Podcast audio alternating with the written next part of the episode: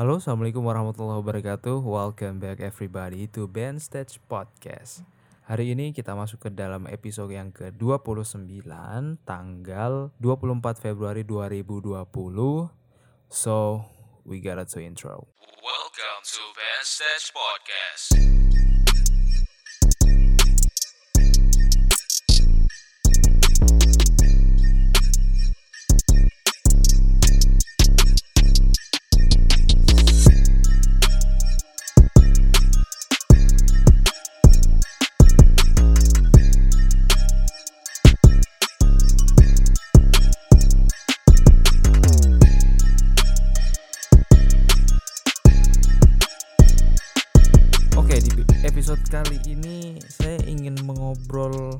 Tentang hal-hal yang akhir-akhir ini sering saya alami atau mungkin sebagian teman-teman juga mengalaminya. Jadi beberapa waktu yang lalu eh, cukup berurutan, nggak nggak cukup berurutan sih, cukup cukup sering dalam frekuensi sekitar 1-2 bulan itu teman-teman saya banyak yang udah mulai menikah. Dan orang-orang yang seperti saya termasuk di dalamnya terkadang merasa insecure dalam menghadiri acara-acara tersebut. Ya, you know lah, kadang orang kan ya ngomong yang asal jeblak aja gitu. Yang kadang nanya-nanya template yang yang udah basi banget gitu kan. Tapi emang nggak bisa dihindari. But by the way, kemarin saya ketemu temen yang sangat defensif banget sampai semuanya negatif bro pikiran apa yang apa yang saya ucapkan itu langsung direspon secara negatif. Jadi kita punya teman ini teman SMA menikah. Kemudian tentu sebagai teman SMA kita janjian dong untuk ketemu di suatu tempat di gedung tersebut untuk kumpul bareng gitu. Nah tiba-tiba ini tanpa direncanakan saya bertemu sama uh, teman saya ini. Bukan yang nikah tapi teman saya yang datang juga ke pernikahan tersebut. Kami mengantrilah dalam sebuah antrian untuk menulis absen nama kemudian saya nanya lah sama si wanita ini. Namanya kita sebut aja bunga ya. Uh, nanya ke bunga gini uh, sendiri aja bunga? Terus dia jawab apa? Ya iyalah sendiri aja, mentang-mentang kamu berdua. By the way, saya juga membawa uh, Gegi, jadi saya sama Gegi waktu itu bareng. Tapi si Bunga ini malah ngegas. Niat saya awalnya menanyakan sendirian aja itu karena konteksnya tadi kita itu pengen ketemuan di suatu tempat di gedung tersebut. Makanya saya nanya sendirian aja. Maksudnya, kenapa kamu nggak bareng teman lain atau teman yang lain mana sih kok kamu sendiri? Tapi ditangkapnya kalau saya itu seperti menjudge dia datang sendiri ke acara pernikahan karena saya membawa pasangan. What the heck? Itu langsung um, pikiranku, wah ini orang defensif banget nih. Defensifnya parah banget sih itu. Karena saya pribadi yang menanyakan tuh saya nggak mikir sampai situ loh. Tapi dia nah maksudnya kalau emang kamu merasa insecure kamu defensif ya cobalah diatur emosi anda gitu. Toh saya menanyakan tidak untuk menyinggung dan bahkan saya nggak nggak bermaksud. Kalian mungkin bisa membedah kalimat saya kok sendirian aja? Kok sendirian aja? By the way di situ dia berdua sama temanku Cuma saya bilang, waktu itu saya nanya, kok sendirian aja? Ya mungkin it's about time, jadi lagi bad timing aja. Kemudian mungkin dia emosinya lagi labil. Ya sudah, jadilah begitu emosinya meluap-luap ketika ditanya hal yang sangat sensitif. Nah dari kejadian ini langsung, wah ternyata orang yang insecure itu emang emang segitu sensitifnya dan bagaimana dengan kita untuk apa ya mengatasi atau nggak nambah-nambah bumbu gitu. Nah yang pengen saya bahas hari ini adalah tentang kalau teman-teman pernah dengar kecerdasan emosional. Jadi kecerdasan emosional ini jarang banget ada yang punya di antara orang yang pernah saya kenal, orang yang memiliki kecerdasan emosional ini sangat sangat-sangat sedikit ya. Bahkan untuk orang yang saya anggap cukup cerdas, kadang emosionalnya pun uh, agak labil gitu. Ini banyak nih orang-orang Indonesia yang menanyakan sesuatu hal yang sangat sensitif tapi dianggap hanya basa-basi saja. Contoh, untuk menanyakan kapan lulus, kapan menikah, kapan punya anak, kapan Anda mati. Eh, orang eh kapan Anda mati? Karena kadang nyebelin banget gitu orang-orang kayak gini yang menanyakan hal tanpa ada rasa empati, hanya pengen tahu doang. Jadi gedek banget sama orang yang bacot banget tapi pikirannya nggak ada gitu. Karena kecerdasan intelektual ini zaman sekarang sangat penting. Di umur ini sangat penting juga. Banyak sekali orang zaman sekarang itu nyerocos aja. Yang salah nyerocos, yang benar nyerocos. Dengan dengan nyerocos gitu kan nambah-nambah bumbu kekeruhan di dalam dunia ini gitu loh. Jadi Anda mending mati aja gitu. Cok, astagfirullahaladzim. Astagfirullahaladzim. Astagfirullahaladzim. Sorry, sorry. Maaf ke bawah emosi ya. Ya maksudnya ayolah, cobalah mengenali emosional seseorang. Kalau kalian nggak tahu kecerdasan emosional itu apa, jadi intinya kecerdasan emosional itu kemampuan diri kita untuk merasakan suatu emosi bahwa orang itu apakah dia lagi sedih, apalagi senang, apalagi nggak bisa diganggu. Kemudian dari pengetahuan tentang emosi itu membantu kita untuk memahami, memahami seseorang. Oh orang orang ini uh, pengennya begini. Oh orang ini nggak pengen diganggu. Oh orang ini pengen menyendiri. Kemudian membantu kita juga untuk merespon apa yang akan kita keluarkan ke orang itu. Contoh misalnya dia lagi sedih. Oh mungkin kita memberikan tisu. Kemudian ketika dia senang, oh kita mengucapkan selamat. Nah, itu yang namanya kecerdasan emosional. Which is di negara kita ini yang sebenarnya negara yang penuh dengan empati, negara yang penuh dengan nilai-nilai Pancasila tetapi tidak diterapkan kecerdasan emosional, tetapi emosionalnya saja yang ditambah-tambah.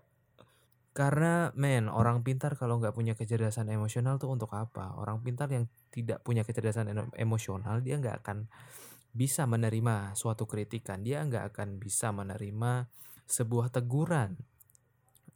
Dia nggak bisa menghadapi sebuah kegagalan sekalipun gitu. Karena ya itu tadi bahwa kita hidup di dunia ini penuh dengan cobaan, penuh dengan sesuatu hal yang di luar dugaan kita. Hal-hal yang akan sangat menguras emosional kita gitu.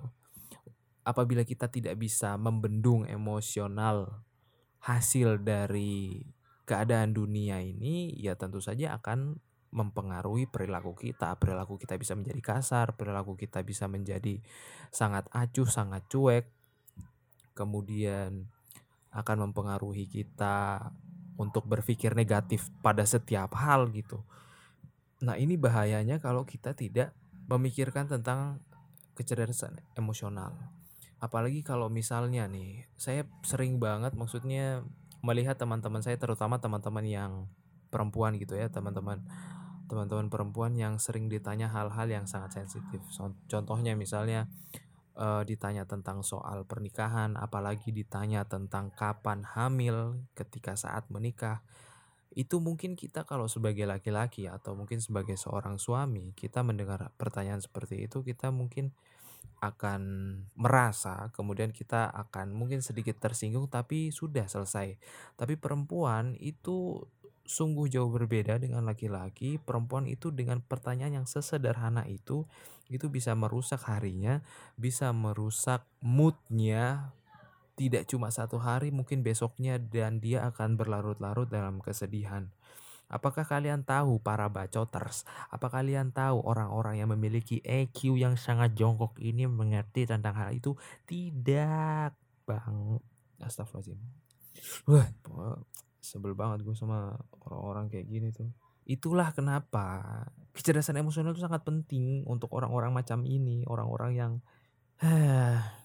hanya untuk memenuhi hasrat ego dia mengetahui hal-hal yang tidak harus dia tahu. Ngapain sih kalian tahu orang itu udah hamil apa belum? Ngapain sih kalian tahu dia nikahnya kapan? Emang ada gitu kontribusi kalau kamu tahu dia nikah kamu langsung dapat uang 1 juta gitu. Ya enggak lah. Ya kalau kalau nggak ada kontribusi ya udah fuck up gitu loh coy. Nggak usah bacot. Jadi aduh sulit. Emosi, yang ada tuh emosi. Astagfirullahaladzim.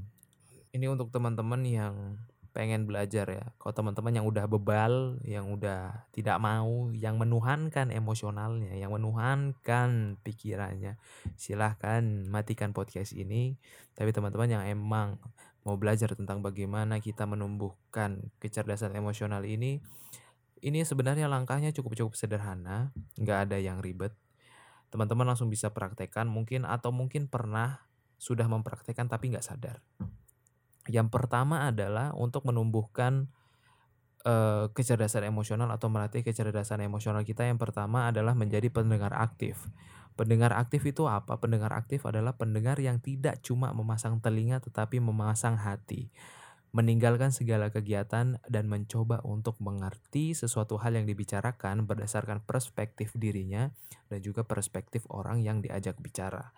Karena menjadi pendengar aktif itu juga menjalin komunikasi dua arah yang tidak sebatas memperhatikan saja, tapi jauh lebih besar dari itu dan kamu pasti udah pernah mungkin ya kayak temanmu curhat, kemudian ngobrol sama orang tua, kemudian ngobrol sama guru. Nah, menjadi pendengar aktif ini salah satu cara kita untuk menemukan kecerdasan emosional.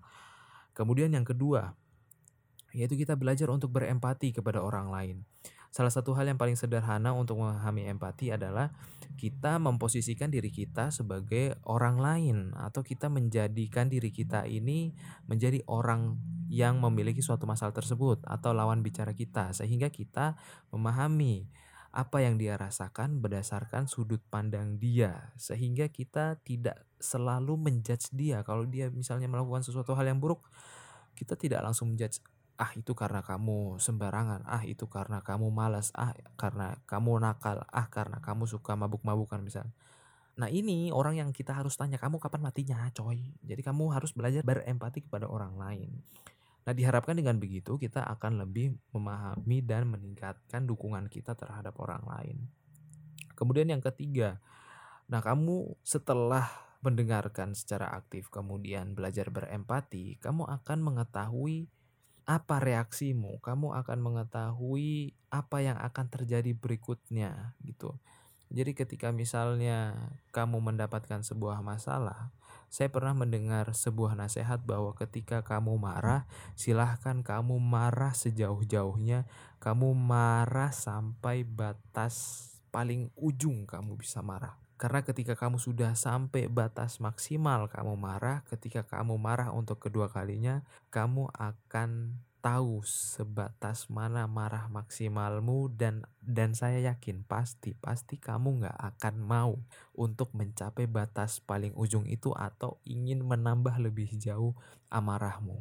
Pasti pasti itu itulah yang menjadi kita lebih bijak terhadap sesuatu menjadi kita mengerti bahwa oh ternyata terlalu marah akan menjadikan diri kita uh, merasa buruk atau diri kita merasa apa ya, kita merasa kecewa terhadap diri kita sendiri. Nah, makanya kalau kamu emang belum pernah marah sejauh-jauhnya, silahkan kamu marah sejauh-jauhnya.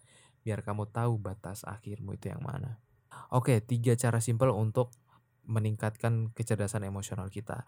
Dan buat teman-teman yang sekiranya memang kalian sangat sensitif atau merasa insecure, uh, jangan pernah memandang sebuah hal itu selalu dengan negatif gitu loh. Ya memang kadang orang ya banyak orang negatif sih. Maksudnya ya lihat-lihat orang yang mengajak kamu bicara kalau emang orang itu terlalu bacot ya udah kamu tinggalin aja gitu loh nggak usah dilayanin. Tapi kalau misalnya orang itu memang tidak sengaja untuk melontarkan sesuatu hal dan kamu tahu orang tersebut tidak bacot alias orang tersebut emang emang tidak sengaja melontarkan sesuatu kayak hal tadi misalnya kayak pros apa apa yang saya alami kemarin ya ya silahkan dijawab aja sekedarnya kalau emang kamu lagi bad mood gitu.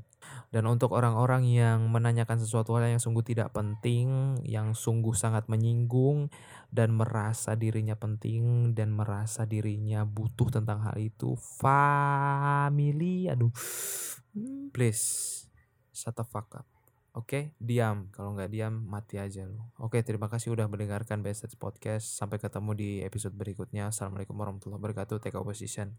Bye-bye.